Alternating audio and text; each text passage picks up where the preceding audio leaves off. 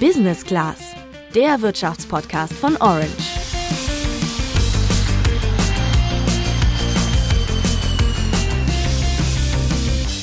Es ist eine ernste politische, gesellschaftspolitische Situation und wenn wir da uns nicht gegenseitig helfen, kommen wir da nicht durch. Und wenn da jemand sagt, ich helfe nur, wenn ich nochmal fünfzig Euro kriege, würde ich sagen, die kriegst du nicht, Alter. Ja, das hat Bundeswirtschaftsminister Robert Habeck letzte Woche über den Vorschlag gesagt, noch mehr Leute zum Energiesparen zu bringen, indem sie dafür eine Prämie bekommen. Aber egal ob mit oder ohne Prämie, wenn du dich möglichst umweltfreundlich zu Hause mit Energie versorgen willst, dann solltest du ein paar Tipps beachten. Welche das sind, das klären wir in dieser Folge, unter anderem mit einem Energieexperten von der Verbraucherzentrale N R W. Und wir sprechen mit Katjana Krapp vom Handelsblatt darüber, wie du Energie sparen kannst, wenn du nicht viel Geld hast und zur Miete wohnst. Ich bin Luca. Und ich bin Tabea. Sag mal, Tabea, wie sieht's bei dir eigentlich so zu Hause mit Energiesparen aus? Ja, also ich mache, glaube ich, so die klassischen Sachen, würde ich sagen. Das heißt, das Licht ausmachen, wenn ich nicht im Raum bin, und ich heiz bei mir in der Wohnung auch ziemlich wenig. Ja, das wären auch erstmal so die Klassiker gewesen, an die ich gedacht hätte. Aber ich habe mir dann auch in der Recherche gedacht, da geht bestimmt noch mehr. Gerade ist das Thema ja auch besonders relevant. Du hast im Intro ja auch den Wirtschaftsminister gehört und der fordert, dass wir alle mehr Energie sparen, damit wir weniger Gas aus Russland beziehen müssen. Und dazu kommt ja noch, dass Deutschland bis zweitausendfünfundvierzig klimaneutral sein soll, wenn es nach der Bundesregierung geht.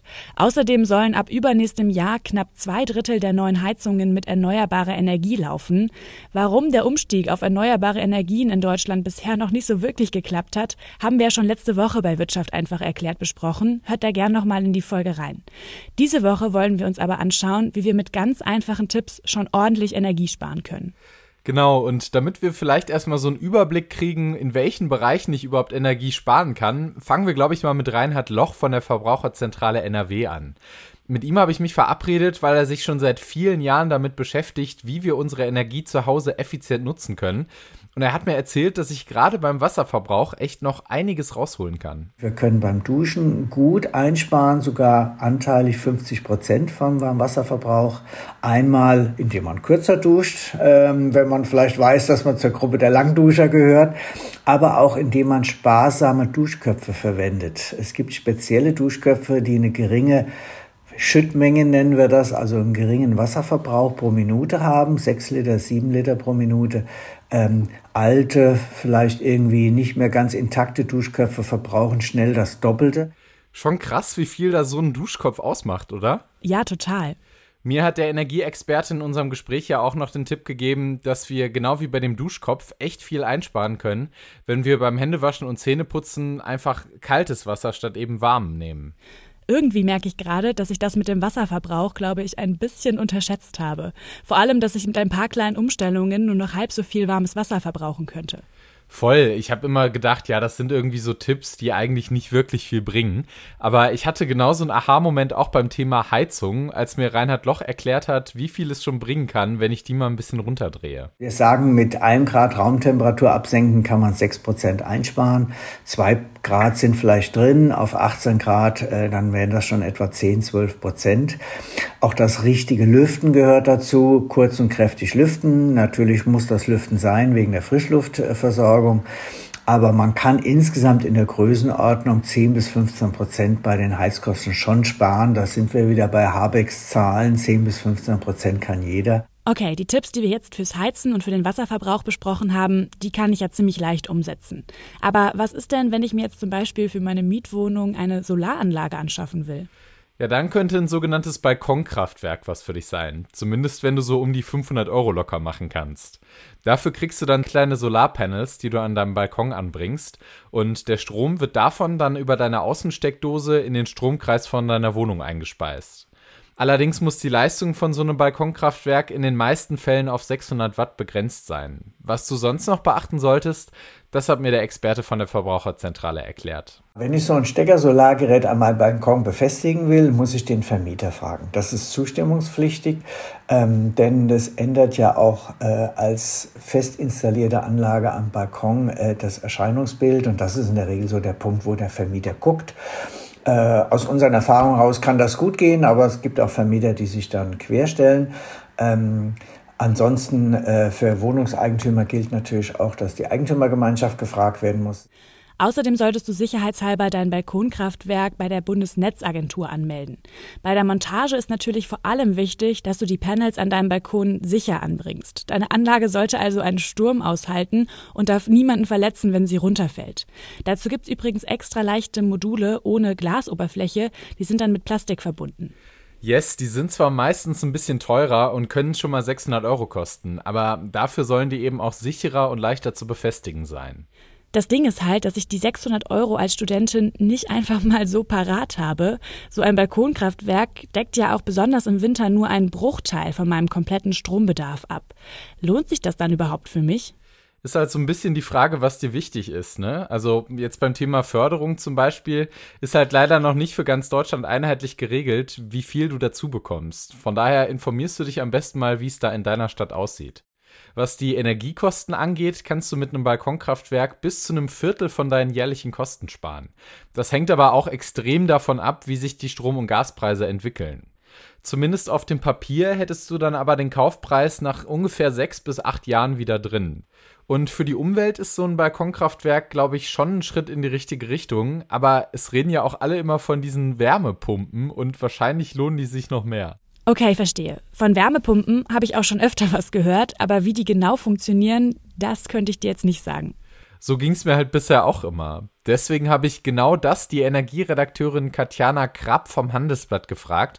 Und sie meinte, ich muss mir so eine Wärmepumpe quasi wie das Gegenteil von einem Kühlschrank vorstellen. Ein Kühlschrank nimmt ja die Wärme aus dem Innenraum und bläst die nach draußen. Eine Wärmepumpe nimmt die Wärme von außen und bringt die nach drinnen ins Haus. Das funktioniert so, dass es ein Kältemittel gibt, so heißt das, das Wärme aus der Umwelt aufnimmt. Selbst wenn es draußen nur fünf Grad sind, kann dieses Kältemittel diese Wärme aufnehmen. Dann gibt es einen Kompressor, der dieses Kältemittel sehr stark komprimiert. Das Kältemittel verdampft durch die Wärme von draußen und wenn es wieder komprimiert wird, gibt es diese Wärme wieder ab.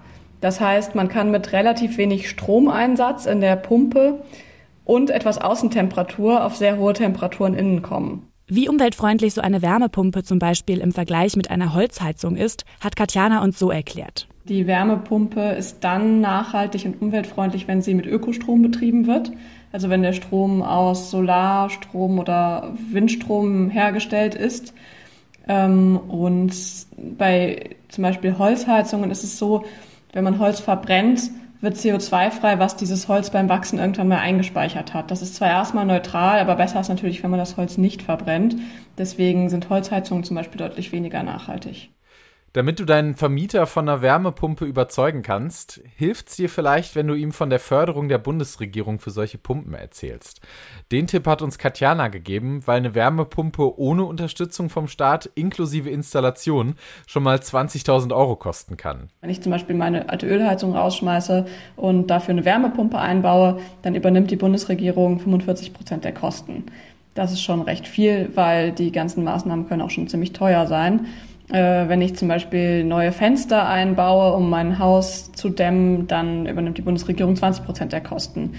Das heißt, es lohnt sich schon auch sehr, diese Maßnahmen zu ergreifen. Aber auch mit den Förderungen ist das natürlich teuer. Das kann sich auch nicht jeder ohne weiteres leisten. Darüber sollte man schon nachdenken. Auch wenn das selbst mit Fördergeldern erstmal echt teuer ist, meinte Katjana, dass sich eine Wärmepumpe über die Jahre rentiert, indem ihr eben Energie einsparen könnt. Im Moment ist es aber ziemlich schwierig, an Wärmepumpen zu kommen. Das liegt nicht nur an den hohen Preisen, sondern auch an Materialmangel und weil Handwerkerinnen und Handwerker gerade eben schwer zu bekommen sind. Deswegen solltet ihr mit eurem Vermieter also ein bisschen geduldig sein. Falls das Geld bei ihm einfach nicht für eine Wärmepumpe reicht, könnt ihr aber, glaube ich, mit den kleinen Tipps vom Anfang der Folge auch so schon Energie sparen. Katjana vom Handelsblatt hatte noch einen Bonustipp für uns auf Lager, nämlich die Heizungsrohre im Keller zu dämmen. Dafür gibt's Material im Baumarkt, das du um die Rohre herumpacken kannst, damit da weniger Wärme verloren geht. Für die großen Maßnahmen, wie eben eine Wärmepumpe oder um die Wärmedämmung des Hauses grundsätzlich zu verbessern, bist du aber auf deinen Vermieter angewiesen. Wie viel du da bewegen kannst, hängt für Katjana natürlich vor allen Dingen von der Einstellung des Vermieters ab und davon, ob das eine Privatperson ist, der ein Haus gehört, oder ob das eine Wohnungsbaugesellschaft ist. Die Wohnungsbaugesellschaften sind sowieso alle an diesem Thema dran. Da wird man als einzelner Mieter wahrscheinlich nicht viel Einfluss nehmen können. Wenn es um eine Privatperson geht, der das Haus gehört, dann kann man natürlich schon mal in den Dialog gehen, ob dieser Person bewusst ist, wie die Situation auf dem Heizungsmarkt ist, ob sie nicht vielleicht ähm, eine umweltfreundliche Alternative wie eine Wärmepumpe einbauen möchte. Auch wenn einige Vermieter Maßnahmen wie eine Wärmepumpe von sich aus unterstützen, kann es, glaube ich, trotzdem nicht schaden, wenn du dich mit den anderen Mieterinnen und Mietern in deinem Haus zusammenschließt. Dann könnt ihr zum Beispiel gemeinsam einen Brief formulieren, in dem ihr euch von eurem Vermieter wünscht, dass er bei dem Thema Energiesparen aktiv wird. Außerdem könnt ihr ihn darum bitten, dass er einmal im Jahr einen hydraulischen Abgleich machen lässt.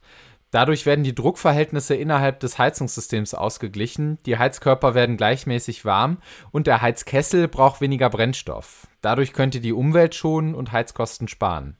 Wir drücken euch dabei auf jeden Fall die Daumen und wir würden gerne von euch wissen, ob ihr mit sowas schon Erfahrung gemacht habt. Gibt es in eurem Haus vielleicht sogar schon eine Wärmepumpe oder habt ihr ein Balkonkraftwerk?